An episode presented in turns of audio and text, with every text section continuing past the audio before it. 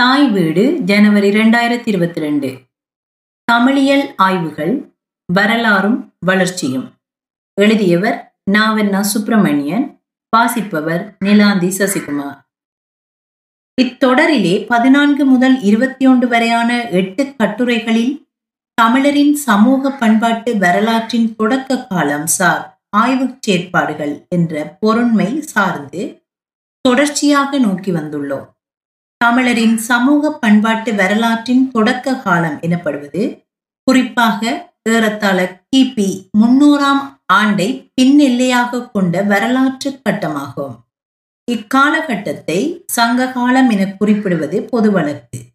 இதனை வரலாற்றாய்வாளர்கள் தமிழ்நாட்டின் முன்வரலாற்று காலம் எனவும் வழங்கி வருகின்றனர் என்பதும் நாம் அறிந்த செய்தியே ஆகும். இக்காலகட்டத்தின் வரலாற்று இயங்கு நிலை பற்றிய ஆய்வு சிந்தனைகளையே கடந்த எட்டு கட்டுரைகளில் விரிவாக நோக்கி வந்துள்ளோம். தமிழகத்தின் சமூக பண்பாட்டு உருவாக்கம் சார்ந்த பல்வேறு விடயங்களை நுனித்து நோக்கும் முயற்சிகளாக அமைந்துள்ள மேற்படி ஆய்வு முயற்சிகளின் சாராம்சங்களை தொகுத்து நோக்கி அவை பற்றிய மதிப்பீடுகளை சுருக்கமாக முன்வைக்கும் முயற்சியாகவே இக்கட்டுரை அமைகிறது. மேற்சுட்டியவாறான கடந்த எட்டு கட்டுரைகளையும் தொகுத்து நோக்கும் முயற்சியிலே முதற் கவனத்திற்கு வரும் அம்சம் அவற்றுள் முதல் நான்கு கட்டுரைகளில் கவனத்தை பெற்ற ஆய்வுகளுக்கும் பின்னைய நான்கு கட்டுரைகளில் நோக்கப்பட்ட ஆய்வுகளுக்கும் இடையிலான முக்கிய வேறுபாடுகளாகும். முதல் நான்கு கட்டுரைகளில் கவனத்தில் கொள்ளப்பட்ட ஆய்வுகள் குறிப்பாக பேராசிரியர்கள் கோவண்ணா கேசவன் காவண்ணா சுப்பிரமணியன் பேனா மாதையன் கே. என்னா பழனிவேலு முதலியோரின் எழுத்துக்கள். பொதுவாக இலக்கிய இலக்கண சான்றுகளையே முதன்மை தரவுகளாக கொண்ட நுண்ணாய்வுகளாகும். பின்னைய நான்கு கட்டுரைகள் பேராசிரியர் காவண்ணா இந்திரபாலா அவர்களின் தொகுப்பிலும் பதிப்பிலும் வெளியானதாகிய முன் வரலாற்று கால தமிழ்நாடு என்ற குறித்த ஒரு நூலில் பதிவான கட்டுரைகள் பற்றியவை என்பதறிவோம். இக்கட்டுரைகளுள் பலவும் இலக்கிய இலக்கண தரவுகள் என்பதற்கு அப்பால் தொல்லியல் சான்றுகளிலும் குறிப்பாக கல்வெட்டுக்கள் மட்பாண்ட கீறல்கள் மற்றும் நாணயங்கள் முதலியவற்றிலும் கூட கவனத்தை செலுத்தியவையாகும்.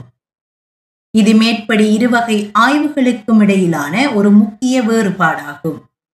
மேற்குறித்த இருவகை ஆய்வு முயற்சிகள் தொடர்பாக நமது பொதுவான பார்வைக்கு வரும் மேலும் இரு வேறுபாடுகளையும் இங்கு முதலில் குறிப்பிடுவது அவசியமாகிறது. அவற்றுள் முதலாவது வேறுபாடானது அவற்றின் பார்வை பரப்பு தொடர்பானதாகும். கோவண்ணா கேசவன் முதலியோருடைய ஆய்வுகள் தமிழ்நாட்டை மட்டும் குவிமயப்படுத்தி நோக்கியவையாகும். இந்திரபாலாவின் தொகுப்பில் இடம்பெற்ற ஆய்வுகள் எழுத்துகள் முன்னையவற்றைப் போல தமிழ்நாட்டை ஒரு தனி நிலப்பகுதியாக குவிமயப்படுத்தி நோக்க முற்பட்டவை அல்ல. மாறாக இவற்றுள் ஒரு பகுதி கட்டுரைகள் அனைத்திந்திய குறிப்பாக தென்னிந்திய இந்திய தீபகற்ப மண்ணினதும் தென்னாசிய சூழலினதும் பின்புலத்தில் தமிழக வரலாற்றை அடையாளம் காண முற்பட்டவையுமாகும். இரண்டாவது வேறுபாடு என தெரிவது ஆய்வியல் அணுகுமுறை சார்ந்ததாகும். கேசவன் முதலிய முதலாவது வகைசார் ஆய்வாளர்களின் அணுகுமுறைகளின் பொதுவான பண்பு என சுட்டக்கூடியது அவர்களுடைய கோட்பாட்டு சார்பு நிலைகள் ஆகும். அவர்கள் குறிப்பாக சமூக விஞ்ஞான துறைகள் சார்ந்தவையான சமூகவியல் மற்றும் மானுடவியல் முதலானவை சார்ந்த கோட்பாடுகளை முன்னிறுத்தி அவை தரும் ஒளியில் முன் வரலாற்று கால தமிழகத்தின் சமூக உருவாக்கம் மற்றும் பண்பாட்டு இயங்கு நிலைகள் ஆகியவற்றை அடையாளங்காண முயன்றோராவர். இவர்களுள் பலரும் மார்க்சியம் என்ற தத்துவம் சார்ந்து இயங்கியவர்கள் என்பதும் இங்கு நமது கவனத்துக்குரியதாகிறது. ஆனால் இரண்டாவது வகையினர் மேற்சுட்டியவாறான கோட்பாடுகளை முன்னிறுத்தி நோக்க முற்பட்டவர்கள் அல்ல என்பதும் வரலாற்று தரவுகளின் வன்மை மென்மைகளை மட்டுமே நுனித்து நோக்க முற்பட்டவர்கள் என்பதுமே இங்கு ஒப்பு நோக்கிலே நாம் புரிந்து கொள்ள வேண்டிய செய்திகளாகும். மேற்சூட்டியவாறான அடிப்படையான வேறுபாட்டு அம்சங்களை கருத்தில் இருத்தியே இவ்விரு வகையினரின் ஆய்வுகளின் சாராம்சங்களை நாம் தொகுத்து நோக்க வேண்டும். முதலாவது வகையினரின் ஆய்வுகளின் நோக்குகளும் சாராம்சங்களும். மேற்படி முதல் வகையினரின் அதாவது பேராசிரியர்கள் கோவண்ணா கேசவன் காவண்ணா சுப்பிரமணியன் பேனா மாதையன் முதலியோரின் நோக்கம். என்ற வகையில் நமது கவனத்துக்கு வரும் அம்சம் சங்க பாடல்கள் பிரதிபலிக்கும் சமூக பண்பாட்டு சூழல் பற்றிய வரைபடம் ஒன்றை சமூக விஞ்ஞான அணுகுமுறைகளின் ஊடாக கோடிட்டு காட்ட வேண்டும் என்பதே ஆகும். அதாவது தமிழரின் தொன்மையான சமூக உருவாக்க நிலைகளையும் பண்பாட்டு இயங்கு நிலைகளையும் பாடற் சான்றுகளை மையப்படுத்தி வரலாற்று முறைப்படி புரிந்து கொள்ள வேண்டும் என்பதான ஆர்வமே அவர்களை வழிநடத்தியது. இவ்வாறான முயற்சிக்கு மார்க்சியம் சார்ந்த சமூகவியல் மற்றும் மானுடவியல் முதலிய பண்பாட்டியற் பார்வைகள் அவர்களுக்கு துணை நின்றன. இவ்வாறு இவர்களால் மேற்கொள்ளப்பட்ட ஆய்வுகள் குறிப்பாக இனக்குழு நிலை முதல் அரசுருவாக்கம் வரை என்பதான உலக பொதுவான வரலாற்றியக்க முறையை தமிழகத்தில் இனங்கண்டு காட்டும் முயற்சிகளாக அமைந்தவையாகும் மனித சமூகமானது அதன் வரலாற்றின் ஆரம்ப கட்டங்களில் பல்வேறு இனக்குழுக்களாக இயங்கி வந்தது என்பதும் பல நூறு ஆண்டுகால இயங்கு நிலைகளின் பின்னரே அது தனித்தனியான பண்பாட்டு அடையாளங்களை கொண்ட சமூகங்களாக வடிவமைதிகளை எய்தியதென்பதுமே உலக பொதுவான மனித சமூக வரலாறுகள் தரும் செய்தியாகும். இவ்வாறான வரலாற்று இயங்கு நிலையின் ஒரு முக்கிய கட்டத்திலேயே அரசுகள் எனப்படும் அதிகார நிர்வாக மையங்கள் உருவாகி நிலைத்தன என்பதையும் மேற்படி மனித சமூக வரலாறுகள் தெளிவாகவே உணர்த்தி நிற்கின்றன. இவ்வாறான வரலாற்று இயங்கு நிலைகளை சுட்டி நிற்கும் அடையாள குறியாகவே மேலே நாம் நோக்கியதான இனக்குழுநிலை முதல் அரசுருவாக்கம் வரை என்ற தொடர் அமைந்துள்ளது. ஆயிரத்தி தொள்ளாயிரத்தி எழுபத்தி ஒன்பதில் வெளிவந்ததான கோவண்ணா கேசவன் அவர்களின் மண்ணும் மனித உறவுகளும் என்ற கட்டுரை தொகுப்பின் போரும் புதுமையும் புலவரும் புரவலரும் ஆகிய கட்டுரைகளிலும் ஆயிரத்தி தொள்ளாயிரத்தி எண்பத்தி ரெண்டில் வெளிவந்ததான பேராசிரியர் முனைவர் காவண்ணா சுப்பிரமணியன் அவர்களது சங்ககால சமுதாயம் என்ற நூலில் அமைந்த கட்டுரைகளும் இப்பார்வை தளத்தில் உருவானவையே ஆகும் காவண்ணா சுப்பிரமணியன் அவர்களது சங்ககால சமுதாயம் நூலில் இடம்பெற்றதான சங்க இலக்கியத்தில் இனக்குழு வாழ்க்கை என்ற முதலாவது கட்டுரையானது சங்க காலமானது வரலாற்றிலே பெரும் சமூக மாற்றம் நிகழ்ந்த காலம் என்பதான முற்போலை முன்னிறுத்தி எழுதப்பட்டது என்பதை முன்னரே நோக்கியுள்ளோம். இரண்டாயிரத்தி நாலில் வெளிவந்ததான பேனா மாதையன் அவர்களின் சங்ககால இனக்குழு சமுதாயமும் அரசு உருவாக்கமும் என்ற ஆக்கத்தின் தலைப்பே. அவ்வாக்கமானது மேற்சுட்டிய இனக்குழு நிலை முதல் அரசுருவாக்கம் வரை என்ற பார்வை தளத்தின் வெளிப்பாடு என்பதை உணர்த்தி நிற்கின்றமை வெளிப்படை. இவர்களின் இவ்வாறான வரலாற்று பார்வைக்கான சூழல் சார் பின்புலம் என்ற வகையில் இங்கு நாம் புரிந்து கொள்ள வேண்டிய விடயம் தமிழியலின் வரலாற்றிலே ஆயிரத்தி தொள்ளாயிரத்தி அறுபதுகளில் நிகழத் தொடங்கிய பெரும் மாற்றமே ஆகும் அக்கால பகுதியில் பேராசிரியர்கள் கானா கைலாசபதி காவண்ணா சிவத்தம்பி மற்றும் டாக்டர் நாவண்ணா வானமாமலை முதலியவர்கள் சமூக விஞ்ஞான துறைகளின் துணையுடன் மேற்கொண்ட ஆய்வுச் செயற்பாடுகளே மேற்படி பெருமாற்றத்தை தோற்றுவித்தன. இச்செயற்பாடுகள் பற்றி ஏற்கனவே இத்தொடரின் முன்னிய கட்டுரைகள் சிலவற்றில் விரிவாகவே நோக்கியுள்ளோம். எனவே இங்கு அம்மாற்றம் தொடர்பான சில சுருக்க குறிப்புகள் மட்டுமே முன்வைக்கப்பட உள்ளன. மேற்படி கைலாசபதி வானமாமலை முதலியோர் ஆயிரத்தி தொள்ளாயிரத்தி அறுபதுகளில் நிகழ்த்த தொடங்கிய பெருமாற்றத்தின் முக்கியமான விளைவுகளில் ஒன்று சங்க இலக்கியம் தொடர்பாகவும் அதற்கு பின்புலங்களாக திகழ்ந்திருக்கக்கூடிய சமூக சூழல்கள் பற்றியும் நிலவி வந்த பெருமித உணர்வு நிலையில் ஏற்படத் தொடங்கிய மாற்றமாகும். சங்க இலக்கிய பரப்பை சான்றோர் இலக்கியம் எனவும் அதாவது பண்பாட்டுணர்வுகளில் சிறந்தோங்கி இருந்த புலவர்களின் படைப்புகள் எனவும் அது புலப்படுத்தி நிற்கும் சமூகமானது பண்பாட்டு நிலைகளில் மேலோங்கியதாக இருந்தது எனவும் கருதுவதான எண்ணப்பாங்குகளே இங்கு பெருமித உணர்வு நிலைகள் எனப்பட்டன. ஆயிரத்தி தொள்ளாயிரத்தி அறுபதுகள் வரையான தமிழாய்வுச் சூழலில் இவ்வாறான எண்ணப்பாங்குகளே மேலோங்கி இருந்தன இவ்வாறான எண்ணப்பாங்குகளின் பொருந்தாமையை சுட்டி உணர்த்தி சங்ககால பண்பாட்டுச் சூழலின் உண்மை நிலையை அடையாளம் காட்ட முற்பட்ட வகையிலேயே கைலாசபதி முதலியோர் தமிழியலில் பெருமாற்றம் ஒன்றினை ஏற்படுத்திய முக்கிய முன்னோடிகளாகின்றனர். சங்க இலக்கியம் காட்டும் சமூகமானது நாகரிக நிலைகளில் வளர்ச்சி பெற்றிருந்த ஒன்றல்ல என்பதையும் மாறாக அச்சமூகமானது வளர்ச்சியின் ஆரம்ப கட்டத்தில் இருந்த ஒன்றே என்பதையும் அவர்கள் அழுத்தமாகவே எடுத்துரைத்திருந்தனர்.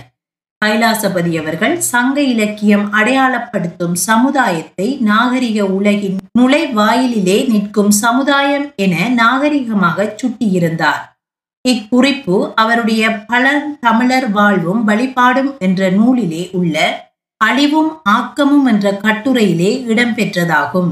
வானு மாமலை அவர்கள் சங்க காலத்தை வேட்டையாடும் இனக்குழு வாழ்க்கையும் ஆடு மாடு மேய்க்கும் இனக்குழு வாழ்க்கையும் அழிந்து தனி தனி சொத்துரிமையும் அரசும் தோன்றிய வரலாற்று காலம் ஆக கண்டவர். பேராசிரியர் காவண்ணா சிவத்தம்பி அவர்கள் சமச்சீரற்ற வளர்ச்சி என்பதான சமூகவியல் சார் கருத்தாக்கத்தை துணை கொண்டு சங்ககால திணை மரபு பற்றி நோக்கமுற்பட்டவர் திணை கோட்பாட்டின் சமூக அடிப்படைகள் ஆராய்ச்சி ஆய்விதழ். இவையெல்லாம் நாம் முன்னரே இத்தொடரின் பதினைந்து பதினாறாம் கட்டுரைகளில் விரிவாக நோக்கப்பட்ட விடயங்களேயாம்.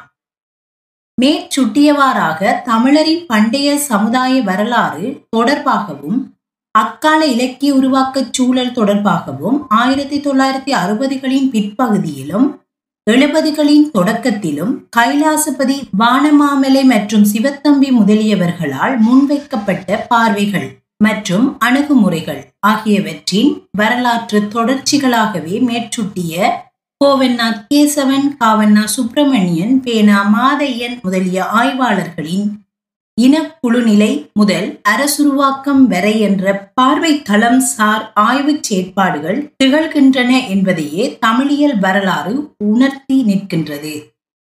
இவர்களின் இவ்வாறான செயற்பாடுகளின் மூலம் ஆய்வு நிலையில் ஏற்பட்ட வளர்ச்சி தொடர்பான பல செய்திகள் இவை தொடர்பான முன்னைய கட்டுரை பகுதிகளில் விரிவாகவே நோக்கப்பட்டுள்ளன. அவற்றின் சாராம்சங்கள் என்ற வகையில் முக்கியமான இரு விடயங்கள் இங்கு குறிப்பிடப்பட வேண்டிய முக்கியத்துவமுடையன. அவற்றுள் ஒன்று சங்கத்தொகை நூல்களின் பாடல்களை அவற்றின் பொருண்மை மற்றும் அவை பிரதிபலிக்கும் பண்பாட்டு அம்சங்கள் ஆகியவற்றை கருத்துள் கொண்டு கால அடிப்படையில் முற்காலத்தவை மற்றும் பிற்காலத்தவை என அடையாளப்படுத்தும் முறைமை ஆழம் பெறத் தொடங்கியமையாகும் இரண்டாவதாக இங்கு சுட்டத்தக்கது சங்ககால தமிழகத்தின் பல்வேறு நிலப்பகுதிகளிலும் அவ்வச்சூழல்களுக்கு ஏற்ற வகையில் ஆட்சி தலைமைகள் உருவாகியிருந்த நிலைமைகளை அடையாளம் காட்டிய முறைமை ஆகும். இவை தொடர்பான விளக்கங்கள்.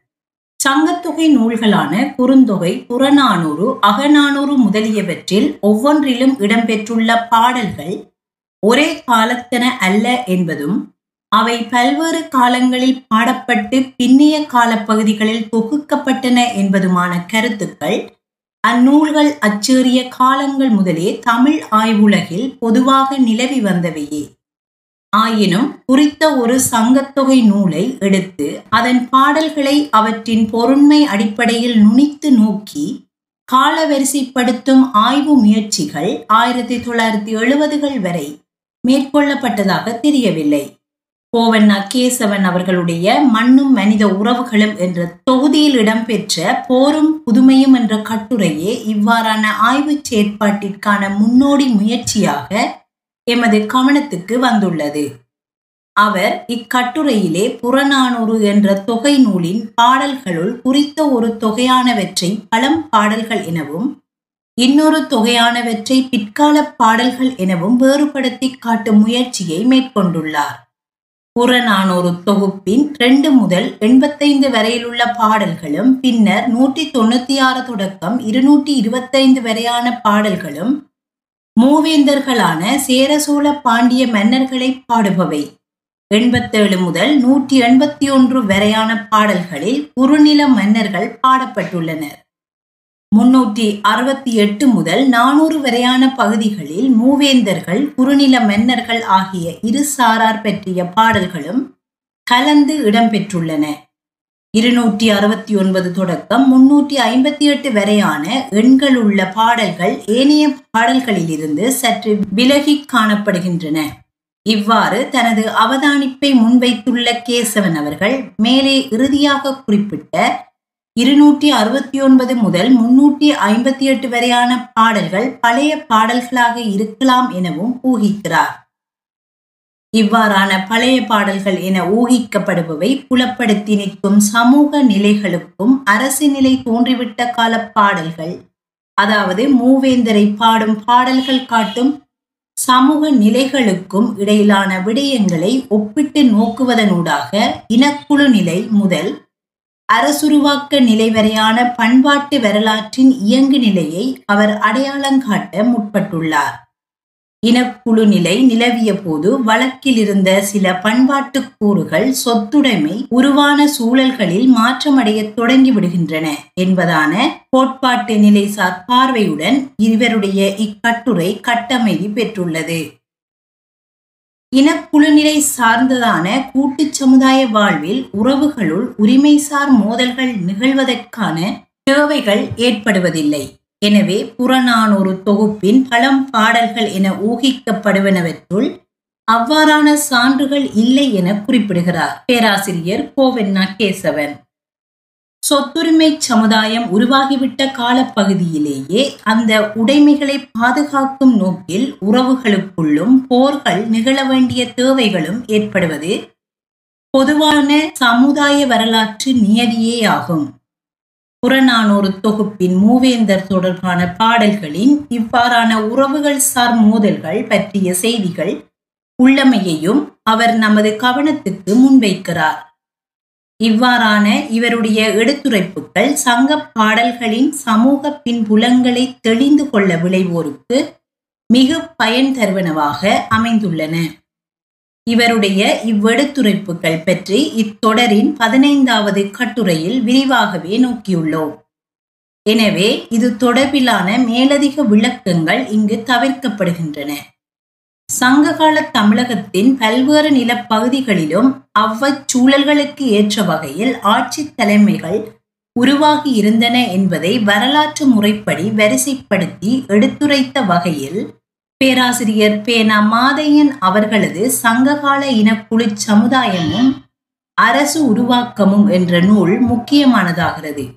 சீரூர் மன்னர் முதுகுடி மன்னர் குறுநில மன்னர் வேந்தர் என்பதாக அவருடைய வரிசைப்படுத்தல் அமைந்துள்ளது. இந்நாள் வகை தலைமைகள் பற்றிய விளக்கத்திலே அவற்றுக்கு பின்புலங்களாக திகழ்ந்திருந்த பொருளியல் அம்சங்கள் பற்றியும் எடுத்துரைத்து வந்த மாதையன் அவர்கள் அவ்வச்சூழல்களுக்கு ஏற்பவே அக்கால பகுதியில் பல்வேறு போர் முறைகள் மற்றும் இலக்கிய பொருண்மைகள் ஆகியனவும் அமைந்திருந்தன என்பதையும் சுட்டி விவரித்துள்ளார்.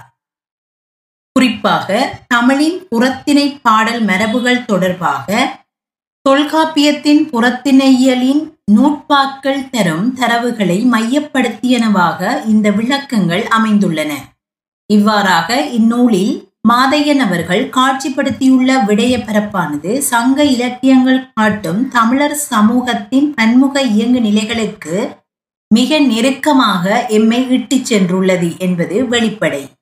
குறிப்பாக அக்கால தமிழக புவி சூழல்களையும் வாழ்வியல் இயங்கு நிலைகளையும் இந்நூலில் நாம் மிக நெருக்கமாக நின்று தரிசிக்கின்றோம். ஏற்கனவே காணா கைலாசபதி நாவென்னா வானமாமலை முதலியோரால் மார்க்சிய சமூகவியல் நோக்கினூடாக தொடக்கி வைக்கப்பட்டு கோவென்னா கேசவன் காவண்ணா சுப்பிரமணியன் முதலியோரால் சீரான முறையில் தொடரப்பட்டதான சங்ககால சமூகத்தின் வரலாற்று இயங்குநிலை என்ற ஆய்வுப் பொருளானது பேராசிரியர் பேனா மாதையன் அவர்களுடைய இந்நூலாக்கத்தின் ஊடாக ஒரு வரைபட காட்சியாக வடிவெய்தியுள்ளது என்பதே எனது கணிப்பாகும். மேற்சுட்டிய முதல் வகையான ஆய்வுகளில் அடுத்து இங்கு கவனத்துள் கொள்ளக்கூடிய ஒரு முக்கிய வளர்ச்சி அம்சம் சங்க பாடல்களின் உருவாக்க நிலை தொடர்பானதாகும்.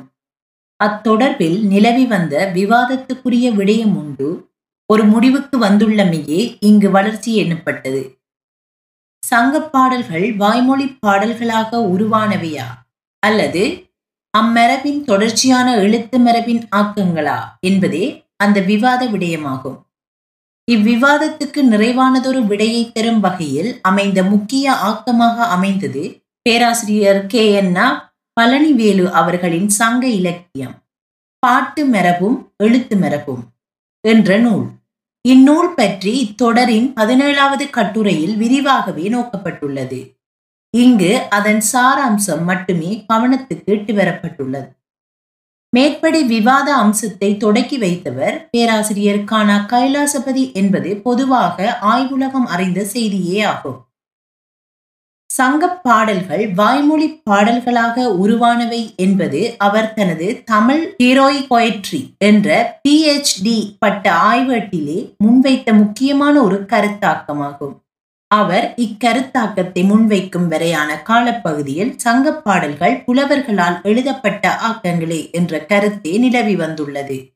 அவ்வகையில் கைலாசபதி அவர்களுடைய மேற்சுட்டிய கருத்து அக்காலத்தில் புதுமையானதாக அமைந்தது.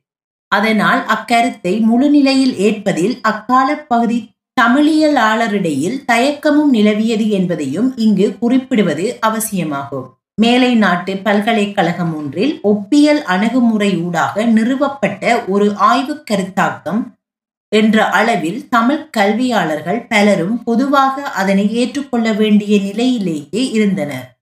ஆனாலும் அவர்களுள் பலர் தம்மளவில் அக்கருத்தாக்கத்தை முழு நிலையில் ஒப்புக்கொள்வதில் தயக்கங்களையும் காட்டி வந்துள்ளனர். சங்க பாடல்கள் வாய்மொழி பாடல்களாக உருவானவை என்ற கருத்தாக்கத்தை அக்கால ஆய்வுலகம் முழுநிலையில் ஒப்புக்கொள்வதற்கு தடையாக அமைந்த முக்கிய காரணி அப்பாடற்பரப்பானது குறித்த பெயர்கள் தாங்கிய தனித்தனி புலவர்களால் பாடப்பட்டவையாக எமக்கு கிடைத்துள்ளமையே ஆகும். வாய்மொழி பாடல் அதாவது வாய்மொழி இலக்கியம் எனப்படுவது குறித்த ஒருவரால் இயற்றப்படாததாகவும் சமூகத்தின் கூட்டுமெனத்தின் வெளிப்பாடாக உருவாகி காலன் காலமாக செவி வழியாக பேணப்பட்டு வருவதாகவும் இருத்தல் வேண்டும் என்பதே பொதுவாக வழக்கிலிருந்து வரும் கருத்து நிலையாகும். ஆனால் சங்க இலக்கியமானது நானூற்றி எழுபத்தி மூன்று புலவர்களால் பாடப்பட்ட இரண்டாயிரத்தி முன்னூற்றி எண்பத்தி ஒரு பாடல்களை கொண்ட பாடப்பெறப்பாகும். இவ்வாறான அதாவது புலவர்களின் ஆக்கங்களாகவும் எழுத்து நிலையில் பதிவு பெற்றனவாக பல்லாண்டுகளாக பேணப்பட்டு வந்துள்ளனவான இவற்றை வாய்மொழி பாடல் என்று அடையாளப்படுத்துவது எந்த அளவுக்கு பொருந்தும் என்பதே அன்றைய அதாவது ஆயிரத்தி தொள்ளாயிரத்தி அறுபது தொடக்கம் எண்பதுகள் காலகட்டம் சார்ந்த தமிழியலாளருள் பலர் எழுப்பி நின்ற முக்கிய வினாவாகும். இவ்வாறான இக்கருத்தை ஆய்வு நிலையில் தெளிவுறுத்தும் வகையில் உருவான ஒரு ஆக்கமாகவே பேராசிரியர் கே. என். பழனிவேலு அவர்களின் சங்க இலக்கியம் பாட்டு மரபும் எழுத்து மரபும் என்ற நூல் அமைந்துள்ளது என்பதே இங்கு நமது கவனத்துக்குரியதாகிறது. பேராசிரியர் பழனிவேலு அவர்கள் சங்க பாடற்பரப்பை இரு மரபுகளின் இணைப்பாகவே காண்கிறார். அப்பரப்பில் எழுத்து மரபு சார்ந்த பாடல்கள் மற்றும் வாய்மொழி மரபு சார்ந்த பாடல்கள் ஆகிய இரண்டுமே உள்ளன என்பதே அவருடைய முடிவாகும். வாய்மொழி மரபு சார்ந்த பாடல்கள் எழுத்து மரபு சார்ந்த கட்டமைப்புகளுக்கு உட்பட்ட நிலையிலேயே சங்க இலக்கிய தொகுப்புகளில் இடம்பெற்றிருக்க வேண்டும் என அவர் ஊகிக்கிறார். அப்பாடல்களின் உருவாக்கத்தில் பண்டைய வாய்மொழி மரபின் பங்கும் இருப்பதாலேயே சங்க இலக்கிய பரப்பானது வாய்மொழி மரபுசார் பண்புகளையும் கொண்டது என்ற கணிப்புக்குரியதாகிறது என்பதே அவருடைய புரிதலாகும். இப்புரிதலை புலப்படுத்தி நிற்கும் அவருடைய முக்கிய கூற்றொன்று வருமாறு.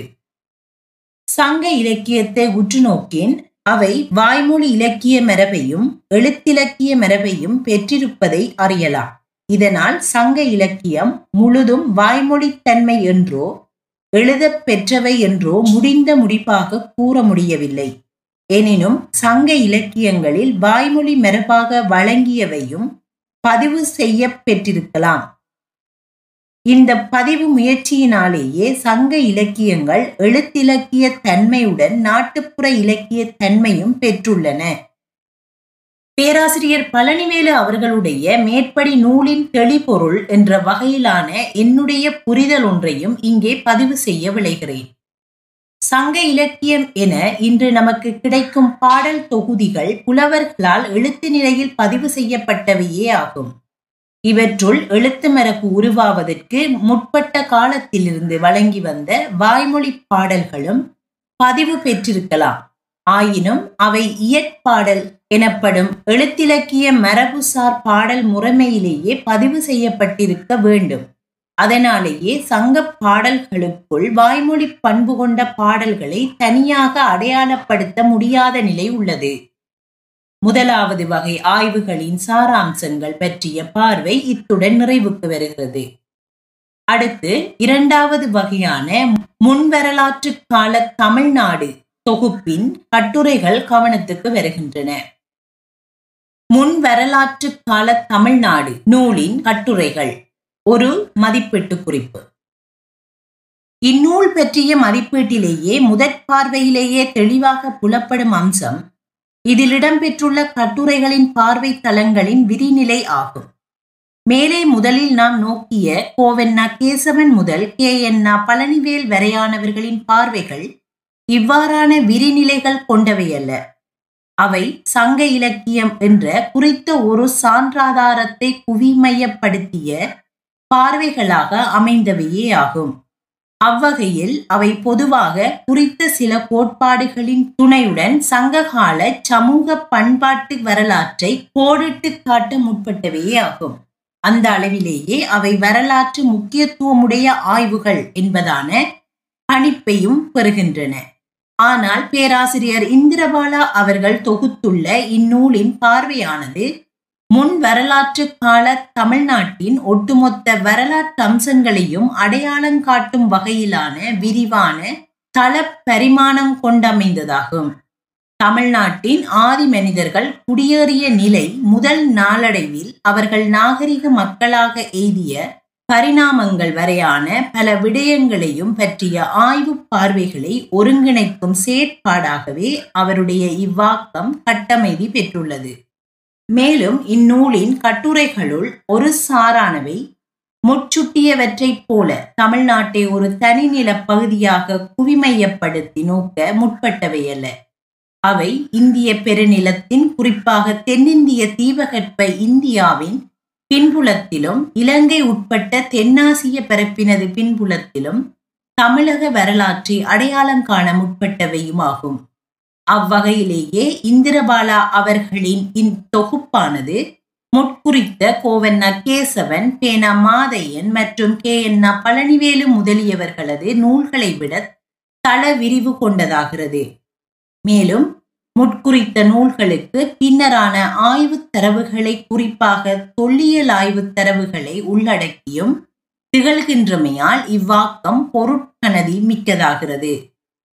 இவ்வாறான இந்நூலின் கட்டுரைகளை பற்றி இத்தொடரின் முன்னைய பகுதிகளில் தனித்தனியாக விரிவாகவே நோக்கியுள்ளதால் இங்கே இந்நூலின் சாராம்சங்கள் என்ற வகையில் நமது கவனத்துக்கு வரும் சிலவற்றை சுருக்கமாக நோக்குவோம். இவ்வகையில் நான்கு அம்சங்கள் முக்கியமானவையாகும். இவற்றுள் முதலாவதாக குறிப்பிடக்கூடியது சான்றாதாரங்களுக்கு வழங்கப்பட்ட முக்கியத்துவம் தொடர்பானதாகும். அதாவது இலக்கிய இலக்கண சான்றுகளையும் தொல்லியற் சான்றுகளையும் நோக்கிய முறையில் உள்ள சிறப்பே இங்கு கவனத்துக்குரியதாகிறது.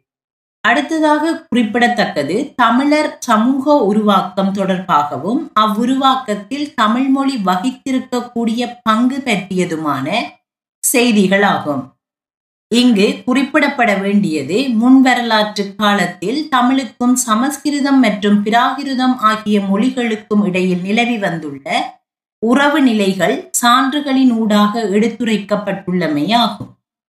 இறுதியாக இங்கு கவனத்திற்கு வருவது இந்நூலின் கட்டுரைகளில் புலப்படும் விமர்சன அணுகுமுறை பற்றியதாகும்.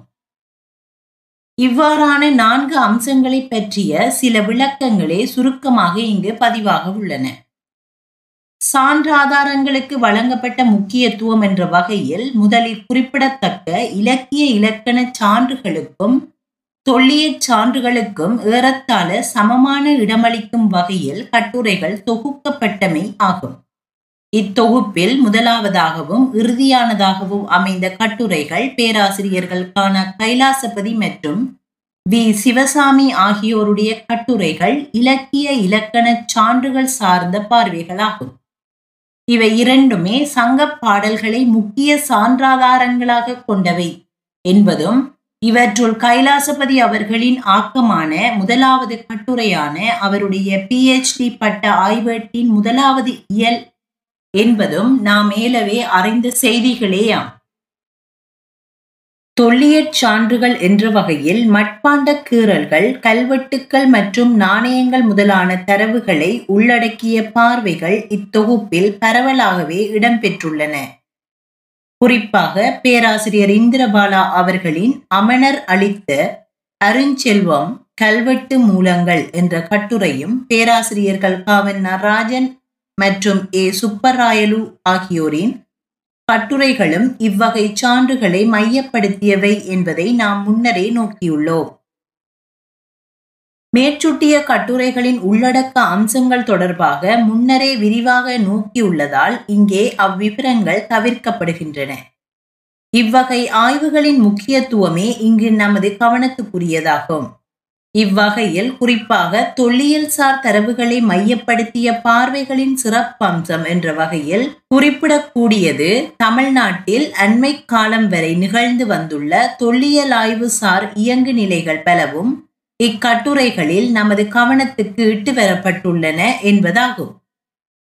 இவ்வகையில் இரு விடயங்கள் இங்கு சுட்டப்பட வேண்டியவை. ஒன்று குகை கல்வெட்டு எழுத்துக்களை வாசித்தறிந்து அவற்றை வரலாற்று மூலங்களாக்கியதில் அறிஞர் ஐராவதம் மகாதேவன் ஆற்றியுள்ள பெரும் பங்கு. இக்கட்டுரைகள் சிலவற்றில் சிறப்பாகவே எடுத்துரைக்கப்பட்டுள்ளது என்பது. இன்னொன்று சமகாலத்தில் கீழடி முதலிய தொல்லியலாய்வு களங்களில் நிகழ்ந்து வரும் ஆய்வுகளின் பொறுப்பேறுகள் இக்கட்டுரைகள் சிலவற்றில் கவனத்தில் கொள்ளப்பட்டன என்பதாகும். குறிப்பாக தொகுப்பாசிரியரான இந்திரபாலா அவர்களின் எழுத்துக்களில் இவ்வம்சங்கள் சிறப்பாகவே பதிவாகியுள்ளன. தமிழர் சமூக உருவாக்கம் தொடர்பாகவும் அவ்வுருவாக்கத்தில் தமிழ்மொழி வகித்திருக்கக்கூடிய பங்கு பற்றியுமான பார்வையிலே பேராசிரியர் இந்திரபாலா அவர்கள் முன்வைக்கும் முக்கிய செய்தி தமிழ்நாட்டு மண்ணில் பல்வேறு குழுக்களாக வாழ்ந்து வந்த மாந்தரை தமிழர் என்ற ஒரு இனத்தினராக அடையாளப்படுத்தும் பணியில் தமிழ்மொழி முக்கிய பங்கு வகித்துள்ளது என்பதாகும். இவ்வாறான வரலாற்று குறிப்பை அவர் அறிமுக உரையிலேயே முதலில் சுருக்கமாக முன்வைத்துள்ளார். பின்னர் மக்களும் மொழியும் என்ற கட்டுரையிலே இதனை விரித்து பேசியுள்ளார். முன்வரலாற்று காலத்தில் தமிழ்நாட்டில் வாழ்ந்தோர் அனைவரும் தமிழரே என்பதான தவறான கருத்து நிலவி வருவதாக சுட்டிய பேராசிரியர் அவர்கள் அக்கருத்தை மறுக்கும் வகையிலேயே மேற்படி குறிப்பை பதிவு செய்துள்ளார். அக்கால பகுதியில் பல்வேறு மக்கள் குழுவினர் தமிழ்நாட்டில் வாழ்ந்திருந்தனர். அவர்கள் பல்வேறு மொழிகளை பேசி வந்தவர்களாவர். நாளடைவில் தமிழ்மொழி பேசும் குழுவினர் மேலாதிக்கம் பெற்ற சூழலில் ஏனைய மொழிகளை பேசியோர் தமிழை பேசத் தொடங்கிய நிலையில் அந்த ஏனைய மொழிகள் படிப்படியாக வழக்கொழிந்தன அறிமுக உரை மற்றும் மக்களும் மொழியும் ஆகிய கட்டுரைகள் தரும் ஒரு முக்கிய வரலாற்று தகவல் இது. மேலே நோக்கியவாறு வரலாற்றுக்கு முற்பட்ட கால தமிழ்நாட்டில் பேசப்பட்டிருக்கக்கூடிய மொழிகளில் சில திராவிட குடும்ப மொழிகளாகவும் வேறு சில மொழிகள் ஆசிரோ ஆசிய மொழி குடும்பத்தின் கிளை குடும்பமான முண்டா மொழி பிரிவு சார்ந்தனவாகவும் இருந்திருக்கலாம் என்பது பேராசிரியர் இந்திரபாலா அவர்களுடைய ஊகமாகும். மேலும் திராவிட குடும்ப மொழி என்ற வகையில் மலையாள மொழியின் முன்னோடி மொழியும் அன்று பேசப்பட்டிருக்கலாம் எனவும் அவர் ஊகிக்கிறார்.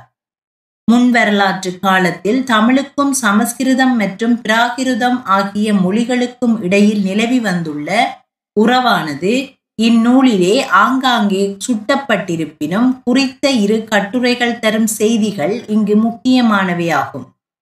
அக்கால தமிழகத்தின் சமஸ்கிருத தொடர்பு பற்றி பேசுவது என்ற வகையில் பேராசிரியர் வி. சிவசாமி அவர்களின் பதிவாக இடம்பெற்றுள்ளதான பிராமணரும் யாகங்களும் என்ற கட்டுரை முக்கியமானதாகிறது. இந்நூலின் இறுதி கட்டுரையான இது சமஸ்கிருத பண்பாடு சார் அம்சங்கள் சங்ககால தமிழ் சூழலில் காலூன்றி விட்டன என்பதை உறுதி செய்வதாகும். இது தொடர்பில் இரண்டாவதாக இங்கு சுட்டத்தக்க இன்னொரு கட்டுரை பேராசிரியர் ஏனா சுப்பராயலு அவர்களுடையது. தமிழ் பிராமி எழுத்து பொறிப்புகளில் உள்ள ஆட்பெயர்களும் தமிழகத்தின் தொடக்க வரலாறும் என்ற தலைப்பில் அமைந்த இக்கட்டுரையானது முன்வரலாற்று கால தமிழகத்தில் பிராகிருத மொழி பெற்றிருந்த செல்வாக்கை நமது கவனத்துக்கு இட்டு வந்துள்ளது. பண்டைய அசோகன் பிராமி முதலிய பல கல்லெழுத்துக்கள் மேற்படி பிராகிருத மொழியில் எழுதப்பட்டவையே ஆகும். தமிழகத்தின் அக்கால பகுதியினவாக கிடைக்கும் மட்பாண்ட கீறல்கள் மற்றும் கல்வெட்டுக்கள் ஆகியவற்றில் இடம்பெற்ற ஆட்பெயர்களில் ஐம்பது வீதமானவை பிராகிருத மொழி சார்ந்தவை என்கிறார் பேராசிரியர் சுப்பராயலு அவர்கள். அத்துடன் சங்க இலக்கியங்களில் இடம்பெற்றுள்ள ஆட்பெயர்களில் மூன்றில் ஒரு பங்கின பிராகிருத பெயர்களாக உள்ளன எனவும் அவர் கணித்துள்ளார். அத்துடன் அவர் தந்துள்ள முக்கிய ஆய்வு குறிப்பு சங்க இலக்கிய ஆட்பெயர்களில் பல பிராகிருதத்தில் இருந்த தமிழ்படுத்தப்பட்டவை தமிழ்படுத்தப்பட்டவை என்பதாகும். இவ்வாறான செய்திகள் இத்தொடரின் இருபதாவது கட்டுரையில் விரிவாகவே எடுத்துரைக்கப்பட்டுள்ளன. இச்செய்திகள் தமிழ் மொழி உருவாகி வந்த சூழலில் பிராகிருதம் வகித்திருக்கக்கூடிய பங்கு பற்றிய நுண்ணாய் ஒன்றின் அவசியத்தை உணர்த்தி நிற்பனவாகும். இந்நூலில் பேராசிரியர்கள் ராதா சம்பகலட்சுமி மற்றும் கேசவன் வெளுத்தாட்டு ஆகியோர் எழுதியனவாக இடம்பெற்றுள்ள இரு கட்டுரைகளும் விமர்சன பண்பு கொண்டன என்பதை முன்னைய கட்டுரையில் நோக்கியுள்ளோம். இவ்வாறு அவர்கள் முன்வைத்த விமர்சனங்களில் சிலவற்றையும் மேற்படி முன்னைய கட்டுரையிலே நோக்கியிருந்தோம். அனைத்திந்திய வரலாற்று பார்வை கொண்டவர்களான மேற்படி பேராசிரியர்கள் இருவரும் அப்பார்வை தளம் சார்ந்து நின்றே தமிழக வரலாற்றை அணுகியவர்களாவர்.